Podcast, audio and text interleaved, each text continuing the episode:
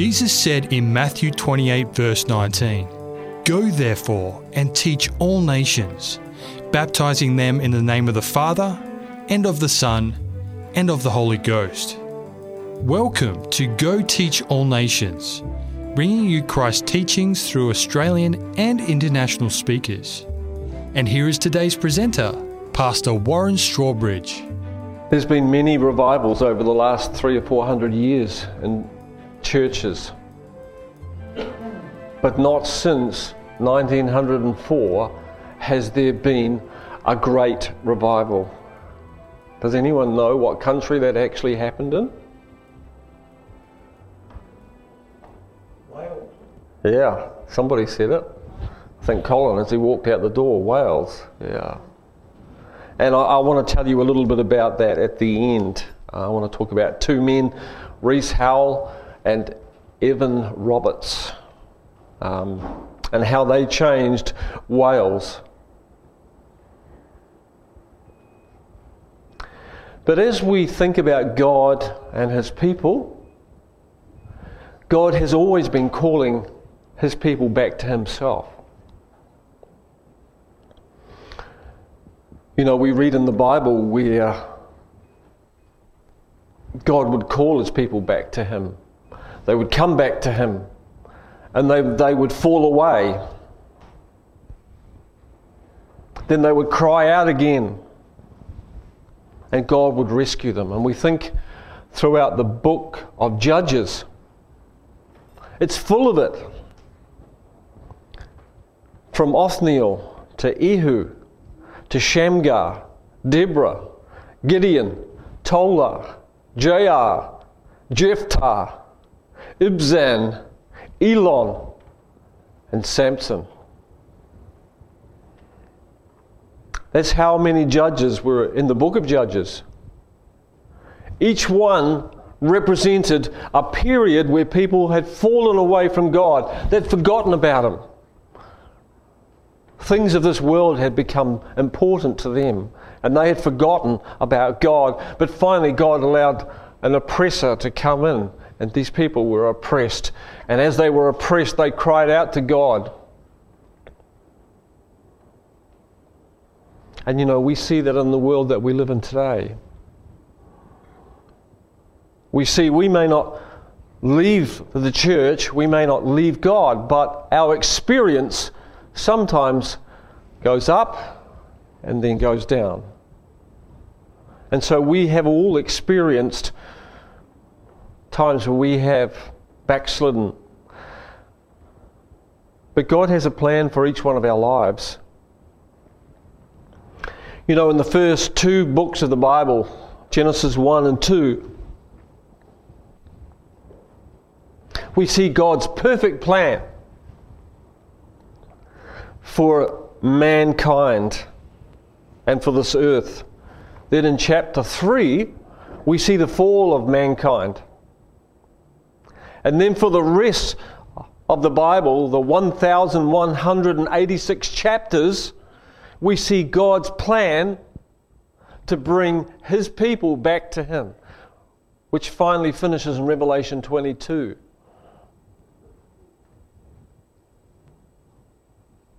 Eden restored is what God wants for us, for mankind. And the central theme of the Bible is Christ's atoning work here on this earth and also in heaven.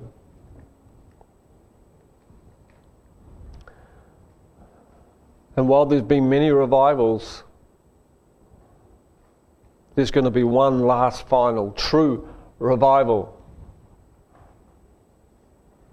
Ellen White says that it is the greatest need of this church, of the Seventh day Adventist church. Our greatest need is of revival, true revival. And how does that revival come? It comes by seeking the Holy Spirit, seeking and lifting up Christ. That's what will bring revival. When the Holy Spirit comes, repentance comes. But before the Holy Spirit comes, not only must we seek the Holy Spirit,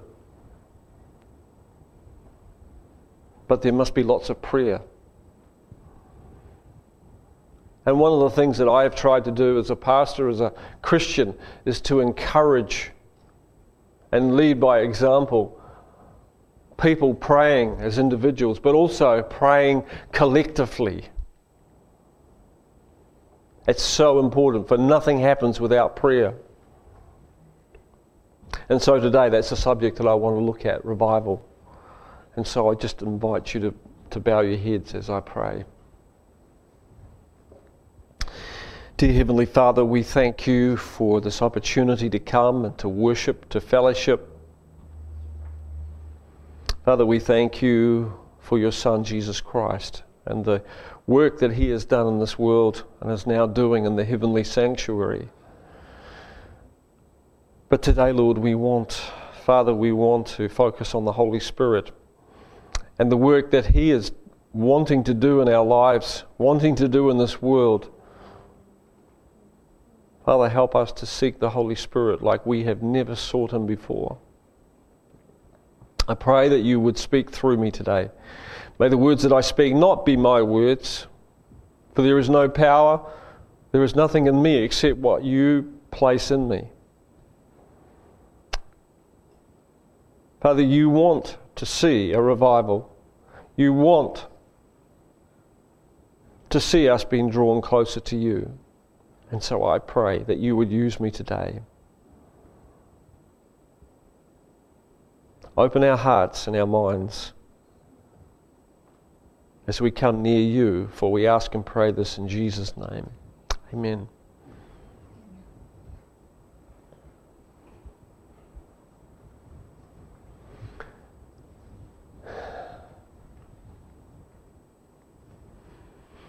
As I said before,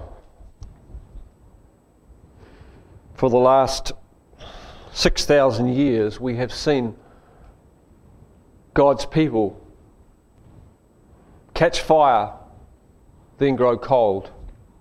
Catch fire and grow cold. And through the Christian dispensation, through the last 2,000 years, we have seen that. We have seen revivals spring up in places like Wales, in places like Africa, in places like Europe, in England, in Scotland, only to die out. It's human nature to catch fire, but then to stop doing what keeps the fire burning. What is it that keeps a fire burning? A fire has to be fed. I guess we all know something about having fires at home. We either have one at home or we've been somewhere where there's been a fire.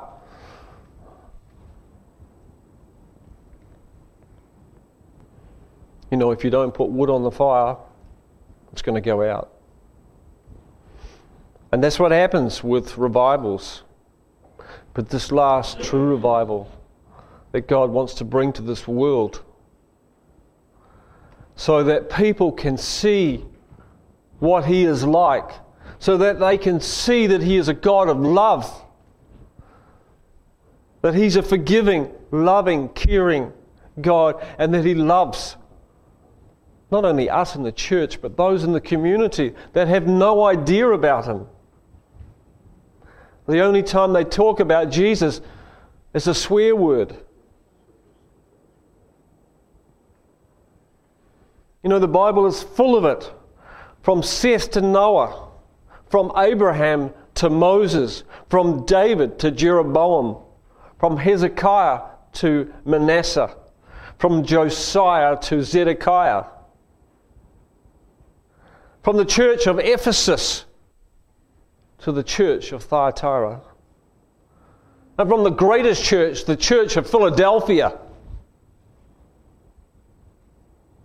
to the church of Laodicea, which is this church, which is us, friends. What is the condition of Laodicea? Lukewarm. But what does being a lukewarm Christian look like? How does the Bible describe it? In fact, the Bible in the New Testament describes three types of people. Let's have a look at them. This is the first. This is what the Bible calls the natural man, the natural person. The natural man does not receive the things of the Spirit of God, for they are foolishness to him, nor can he know them, because they are spiritually discerned. So that's no one here in this morning in the church. None of us are natural men, or we wouldn't be here.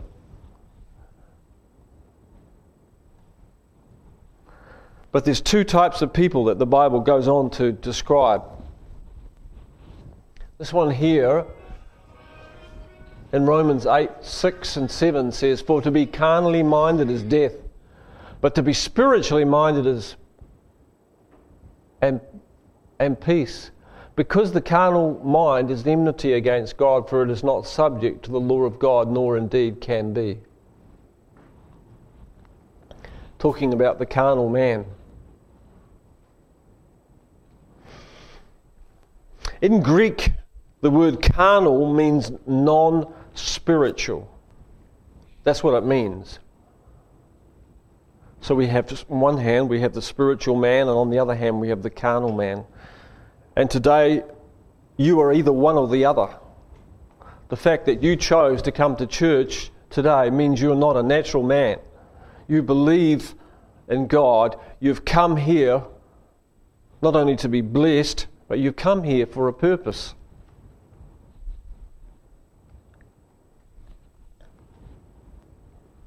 The third one is in Romans chapter 8 and verse 9. I've used this particular verse.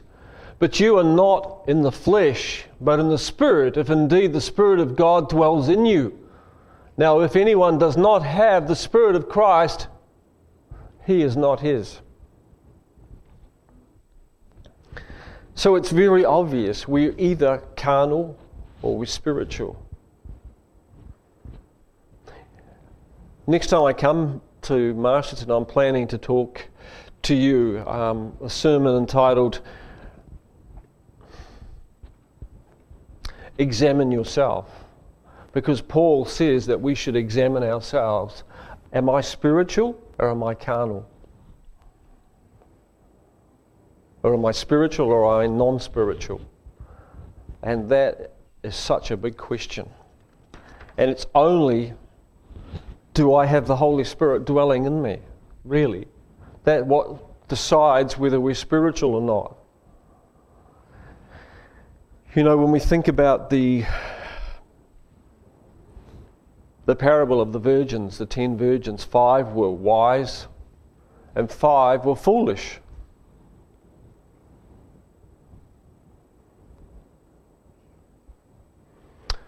So when Jesus gave that parable, he was saying at least half the church are going to be wise and half are going to be foolish.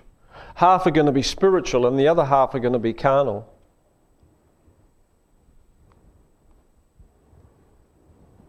Friends, I, I people I know, I don't want anyone to be carnal. I want us all to be spiritual. And it's the job of, of leaders to help each one of you become spiritual. And that's why today I'm challenging you not only about revival, but about being filled with the Holy Spirit.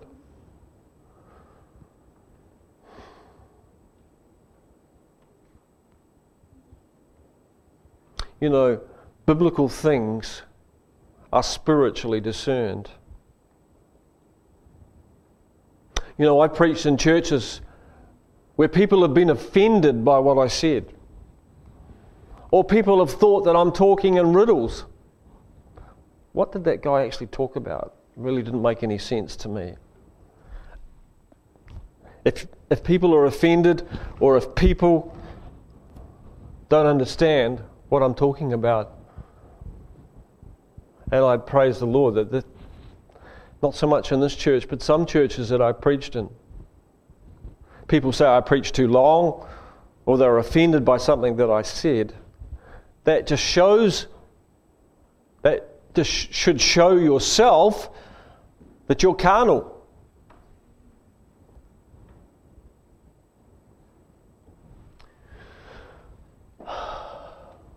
1 Corinthians 3 1 to 3 says, And I, brethren, could not speak to you as spiritual people, but as to carnal, as to babes in Christ. I fed you with milk and not with solid food, for until now you were not able to receive it.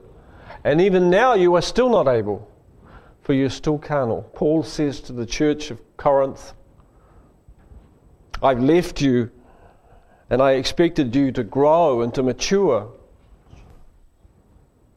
but you haven't. You're still babes. You're still carnal. You're not growing. You're not filled with the Spirit. As I said, to understand spiritual things, you must have the Holy Spirit in you. Because you see, it's not about how wise you are or how wise I am, it's about having the Spirit and being able to understand spiritual matters. You know, as Seventh day Adventists, we have a lot of knowledge, and we need to understand that there's a difference between knowledge and spirituality. There's a difference between knowing things and having a relationship. The Pharisees had knowledge in the Bible.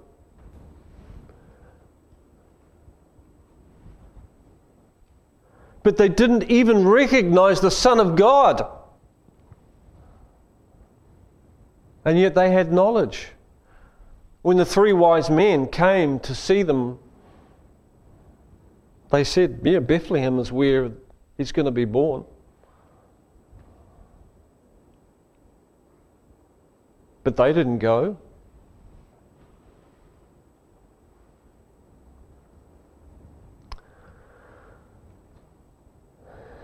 You know, I was reading uh, John chapter 8 in my devotional time.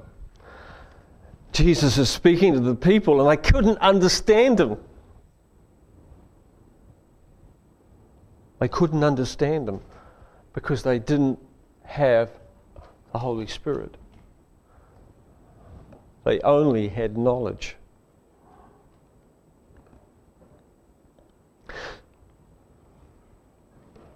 So, why are people not filled with the Spirit? Why are some church members carnal?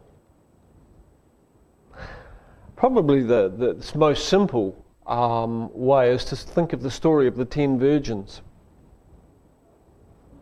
You know, that's a really sad thing. 50% didn't make it. Is it possible to know all this and miss eternal life? Is it possible to come to church every week? Is it possible to pay my tithes? Is it possible to do everything that the Ten Commandment tells me to do and miss eternal life? Wouldn't that be such a waste? It would be madness.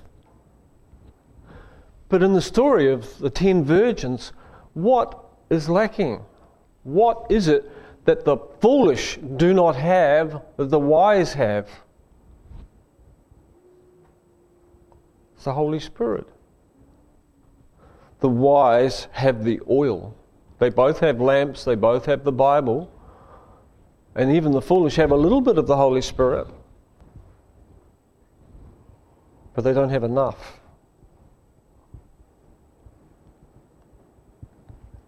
And the other thing is that in the story at the end, as they knocked on the door, what did Jesus say to them? He says, Depart from me, I never knew you. No relationship. They don't have the Holy Spirit, they don't have a relationship. I'm not saying that knowledge is not important, friends, but what I'm saying is that knowledge will not save you. Being filled with the Spirit of God is what saves you.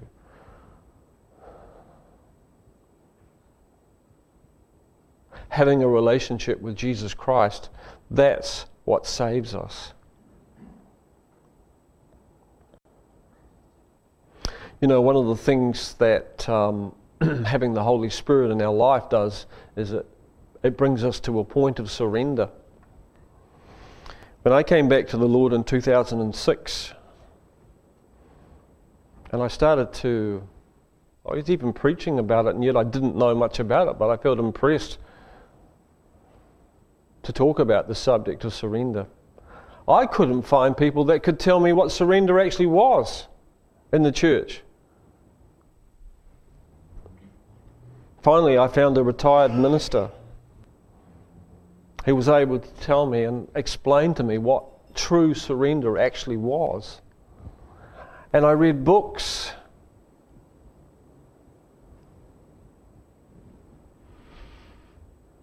Morris Venden, some of you might know him.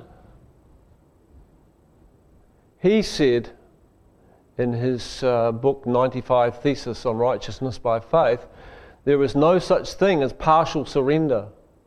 It's no more possible to be partially surrendered than it is possible to be a little pregnant.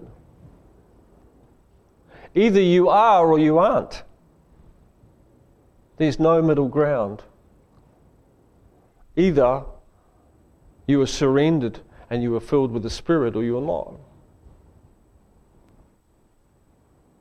I found another man, and I didn't bring all of his books. I, I did this to a sermon recently. I've got a big stack of books that I bought from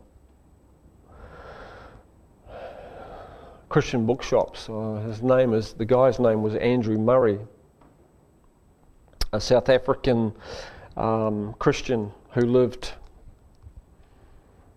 a number of years ago, who wrote a lot about surrender.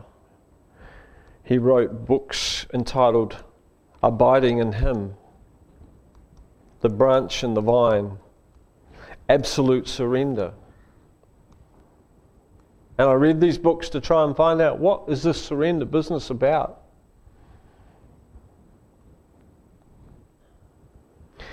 But it's like the story about the rich young ruler. He knew there was something missing in his life, he just didn't know what it was he comes to Jesus.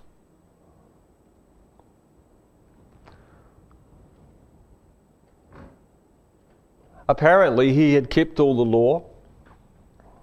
He hadn't done all these things that Jesus had said about the law. But he knew there was still something missing in his life. Jesus pointed to it. And he went away sad. Now, his was riches and money, but ours could be anything. I have no idea what our problem is, what your problem is as far as surrender is concerned, but all of us, you know, most of us are happy to give up 90, 95%, but we all want to keep that little, little bit for ourselves. You know, it would be like in a marriage if the husband comes to his wife and says, Well, look, um, you know, I love you, but I'd just like to sleep with another lady, just, just for one night a year. One night a year. I don't think there would be a wife that would think that would be all right. But when it comes to surrender, we think 99% is okay. I don't know. I, I, sometimes, I mean, computers, you love them or hate them. Um, you're trying to download something and it gets to 97, 98, 99, and it's 99 and it keeps going 99 and it won't go to 100. It's not downloaded until it's downloaded 100%.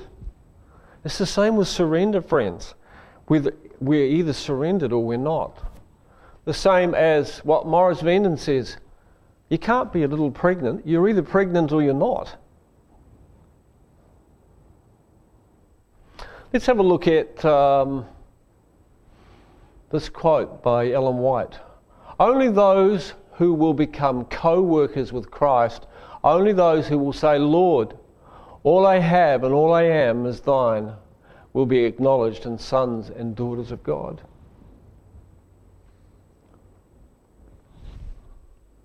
All I have and all I am is thine. You know, I'm not preaching down to anybody.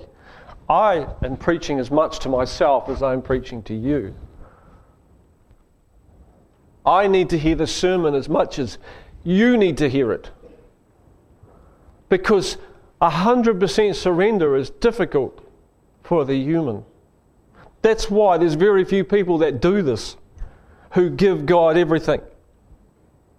But they are people that turn this world upside down for God.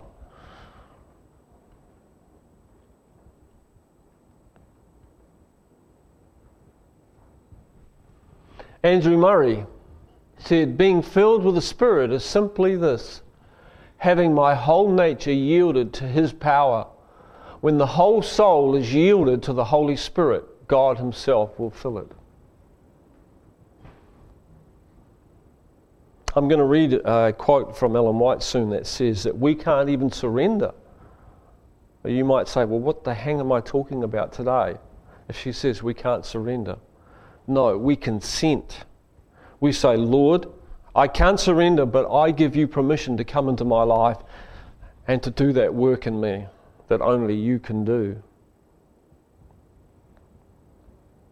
I've been reading a book about revival, um, and I'm not even sure I can pronounce the guy's surname, but uh, he's a German and he's written this wonderful book.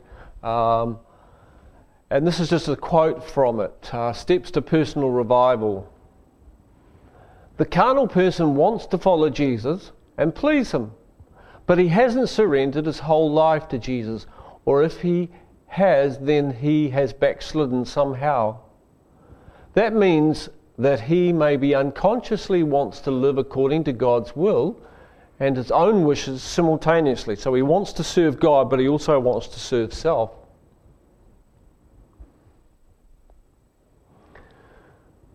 But that doesn't work. Ultimately, he is carrying his own life in his hands. As the saying goes, there are two souls dwelling in his breast. Can God send the Holy Spirit in such case? James 4 3 You ask and do not receive because you ask amiss. This person's request is from the carnal heart and asks not for God's glory but for his own ego. Revelation 3 calls this lukewarm. And in Matthew 25, it calls it foolish.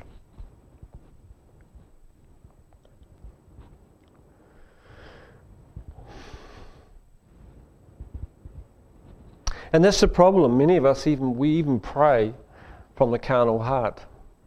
But you see, the carnal heart is always praying for itself. It's all about me. The spiritual is about how I can be a blessing to others.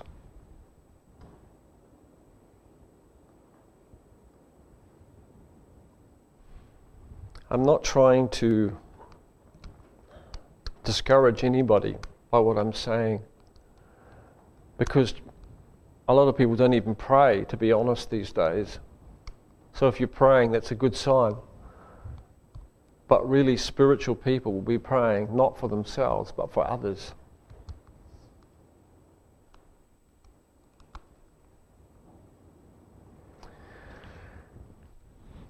A.W. Tozer, many of you may have not heard of this man, but I just love this quote.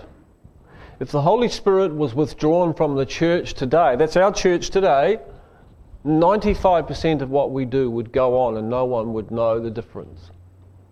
If the Holy Spirit had been withdrawn from the New Testament church in the book of Acts, 95% of what they did would stop and everybody would know the difference.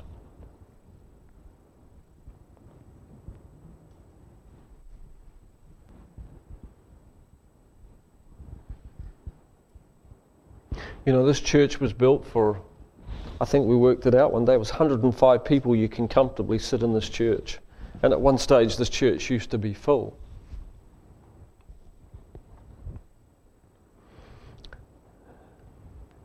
And in general, you know, in Shannon, there's so many churches where I live that are just closed.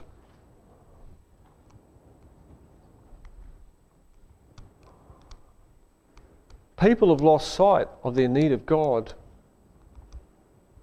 You know, God has really blessed our country, but, but people think that the blessing just comes. I don't know how they think it comes. They probably don't think about that, that but we are blessed. But as people turn their back on God, God has to withdraw his spirit from this country to some regard. And that's when Satan comes in and does what he does.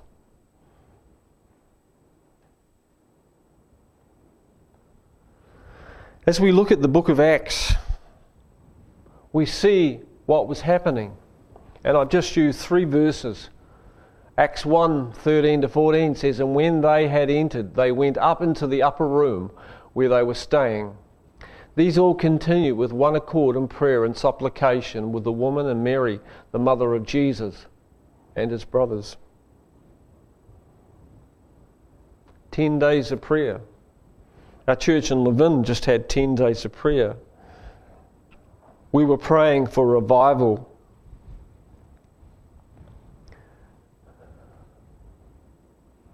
Did revival come?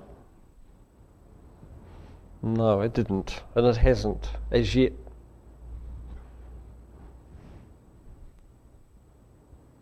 Do we want revival? Absolutely, but we need to do what makes revival happen. And I'm going to share with you at the end exactly how all of that happens. Acts 2:38 Then Peter said to them, Repent and let everyone be baptized in the name of Jesus Christ for the remission of sins, and you shall receive the gift of the Holy Spirit. What comes first? The Holy Spirit or repentance?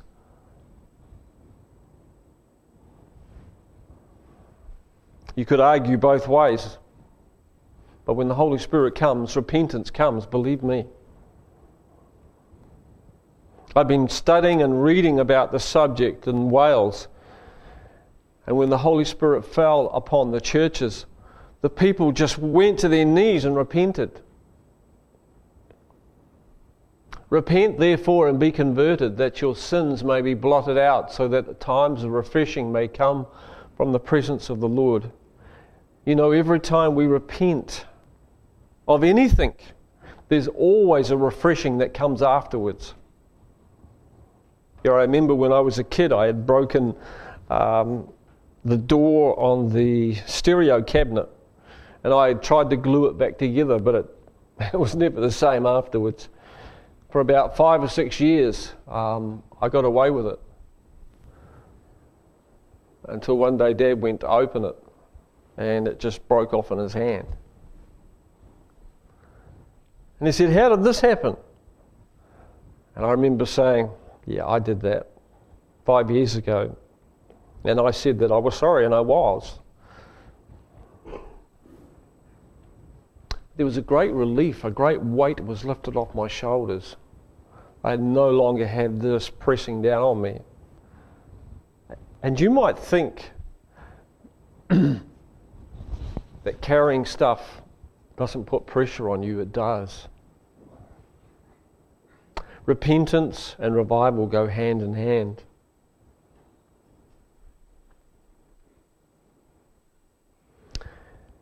And as we finish, friends, I, I want to just say no matter where you are spiritually today, you don't have to stay there. If you examine yourself and you're honest and you say, Yes, I'm, I'm still carnal, you don't have to stay carnal. You know, I haven't come here to put anybody down. I've only come here to encourage you, to say, friends, we need to be spiritual. But we need to pray for the Holy Spirit. We need to surrender our life. This is this um, quotation from Christ Object Lessons, page 159. No outward observance can take the place of simple faith and entire renunciation of self, but no man can empty, him, empty himself of self. We can only consent for Christ to accomplish the work. Then the language of the soul will be, Lord, take my heart, for I cannot give it. It is thy property. Keep it pure, for I cannot keep it for thee. Save me in spite of myself, my weak, unchristlike self. Mold me, fashion me, raise me up into a pure and holy atmosphere where the rich current of thy love can flow through my soul. You can't surrender, but you can consent for God to do the work in you. We can invite the Holy Spirit to do that work in us today.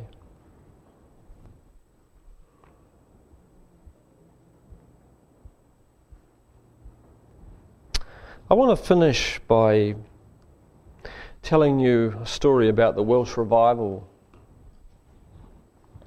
There were two men who didn't actually know each other that lived in totally different parts of Wales. One's name was Rees Howell, and the other's name was Evan Roberts. And I think I put a picture here. This is, um, I couldn't find a young photo of uh, Rees Howell, that's him there. And this is, they were quite close in age. Uh, this is uh, Evan Roberts. These two men, from a very young age, gave their lives to God. And they felt this burning desire to give their lives, to invite the Holy Spirit into their life. They went to churches that were dead. The people went to church, but they had long faces.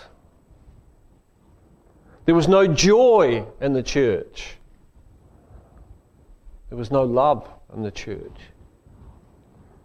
And they knew that when they looked at the character of Jesus Christ, this was not how the church should be. They knew there was something missing. And so they prayed separately, not knowing, having anything to do with each other. They prayed in different parts of Wales for over 10 years for the outpouring of the Holy Spirit. So don't think when you pray for the outpouring of the Holy Spirit it's going to happen in one day or one week or one month. It may happen. But these men prayed for over 10 years. I hope that God puts this on your heart to pray for the Holy Spirit's outpouring in this church and in your life.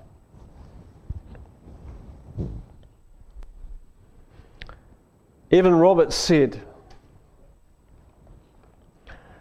he was praying for the first few years, God change us. God change us. But the Holy Spirit spoke to him one day and said, You need to not pray for us, you need to pray for yourself. And so he changed his prayer from change me. And the word he used was bend me. Bend me in the way that you want to bend me.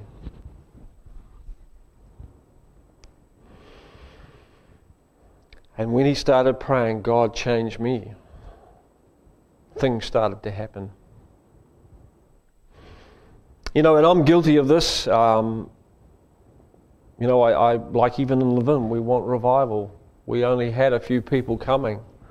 You know, of a church of nearly 100 people, I think one night we had 14, but most of the time we had about eight, nine people coming. Did we see revival? No. And so I'm, in my own heart and mind, I'm blaming other people. I'm saying, why do people not want this? But after I study this subject about the life of Evan Roberts, I realized that it has to start with me. I can't be looking at other people if other people decide they don't want to pray for the Holy Spirit, I can't do anything about that. But I can do something about me. I can do something about what I do. And so I've been convicted to pray that in my life. Lord, change me, bend me, that I can be so filled with your Spirit that this world will be turned upside down. Not because of me, but because I've allowed God to do what's needed in my life. You see, when the Holy Spirit comes, there comes power. It's not safe. God's, God can't give people the power if they would just use it for selfish purposes. That's why a person needs to be fully surrendered before the power of the Holy Spirit can come. Or people will use that power for their own selfish purposes. And I wouldn't be any different to anyone else. And so today I pray that you will pray that prayer God, change me. God, change me. God, bend me.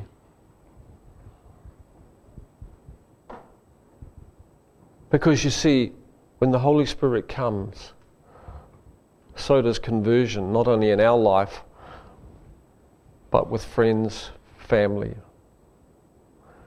If you have family or friends that you want to see walking with the Lord, and if the Holy Spirit is in your life in power, you won't have to say a word.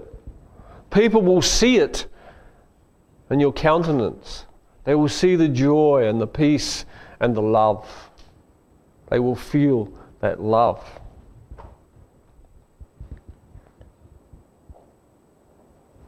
And so, really, friends, as, as I finish today, I just challenge you to pray and ask God to change you, to bend you.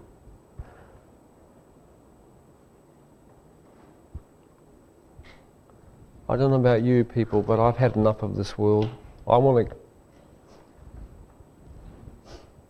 to. I want to go home. But there's a big job to be done before we go home.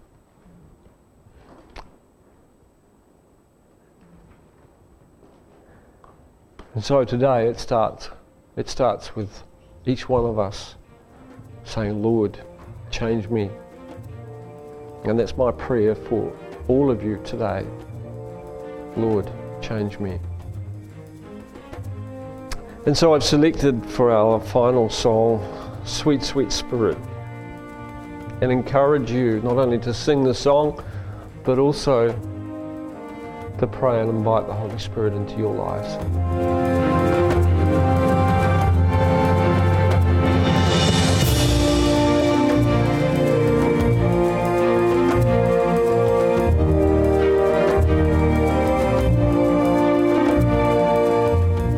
Message was made available by the Masterton Seventh day Adventist Church.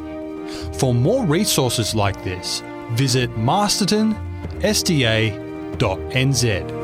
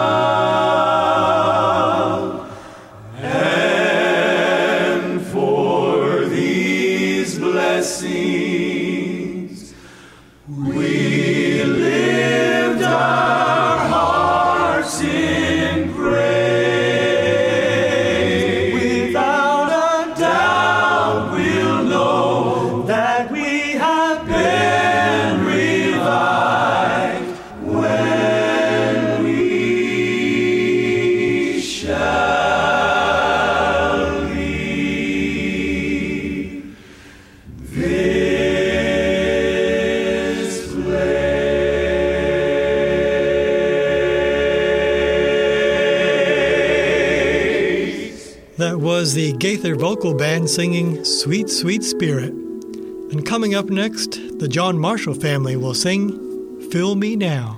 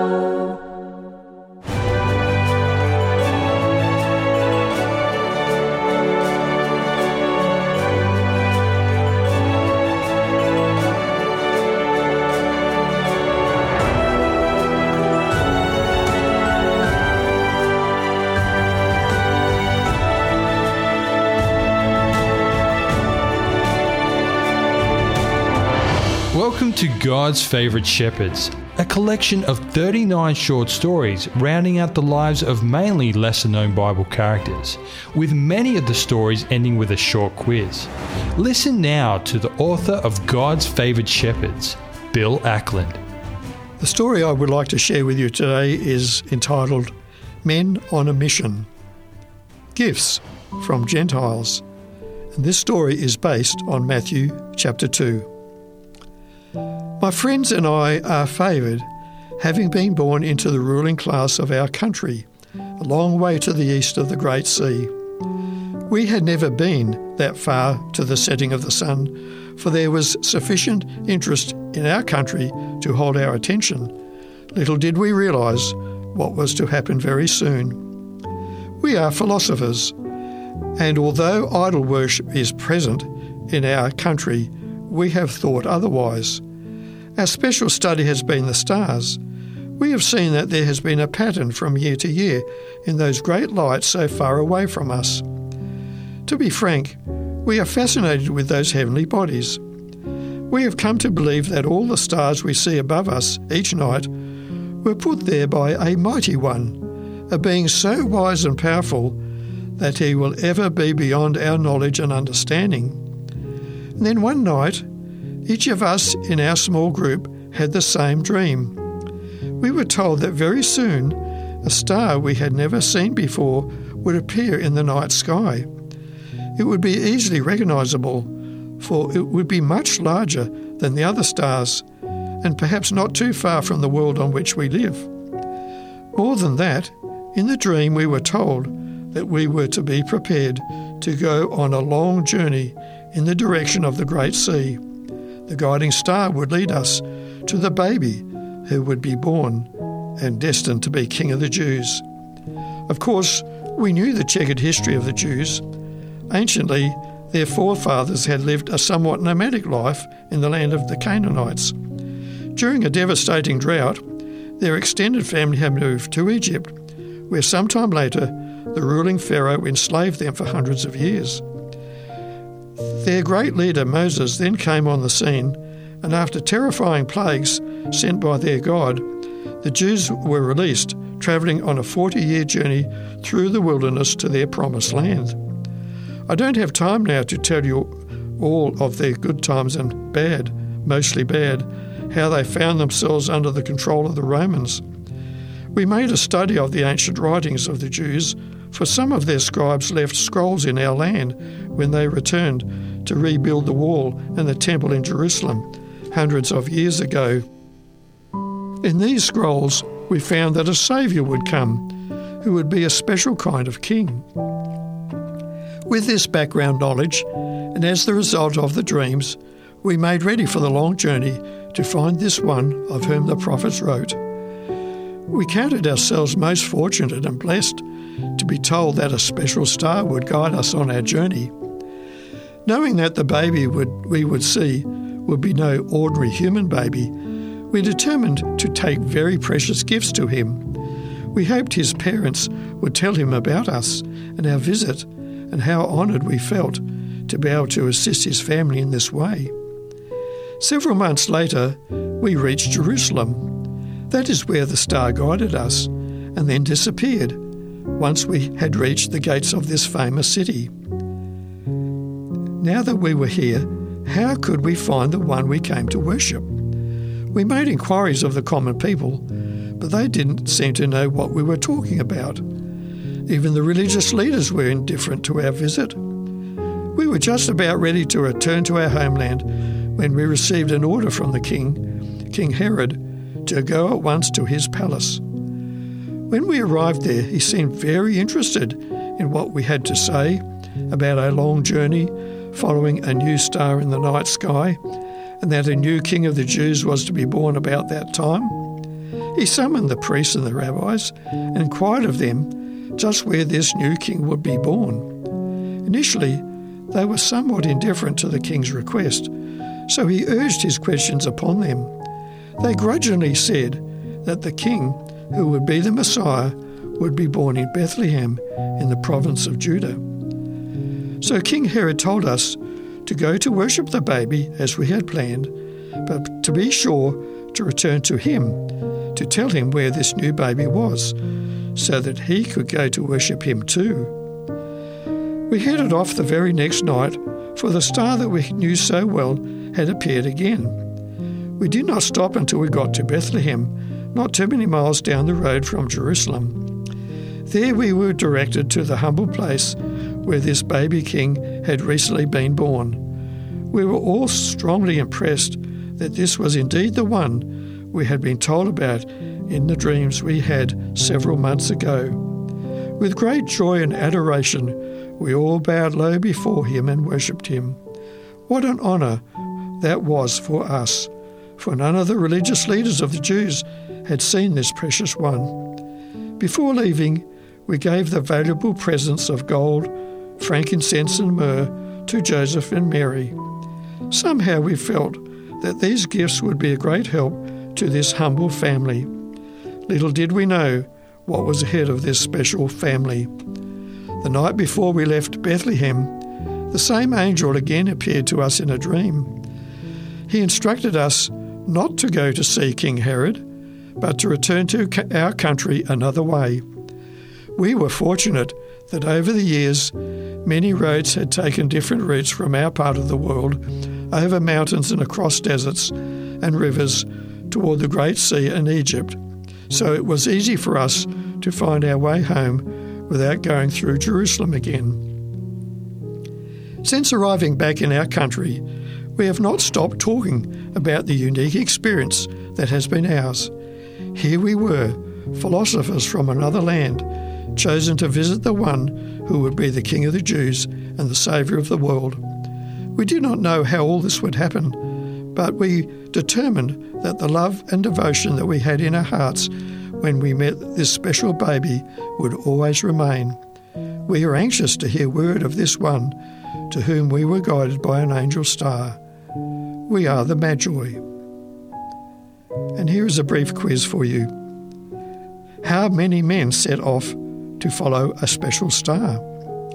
Did these men live in Galilee, Judah, or in another country? How did they know something of the history of Israel? Did they go to Bethlehem first or to another town? What were the gifts they brought for Jesus? Did they report back to King Herod as he asked them to do?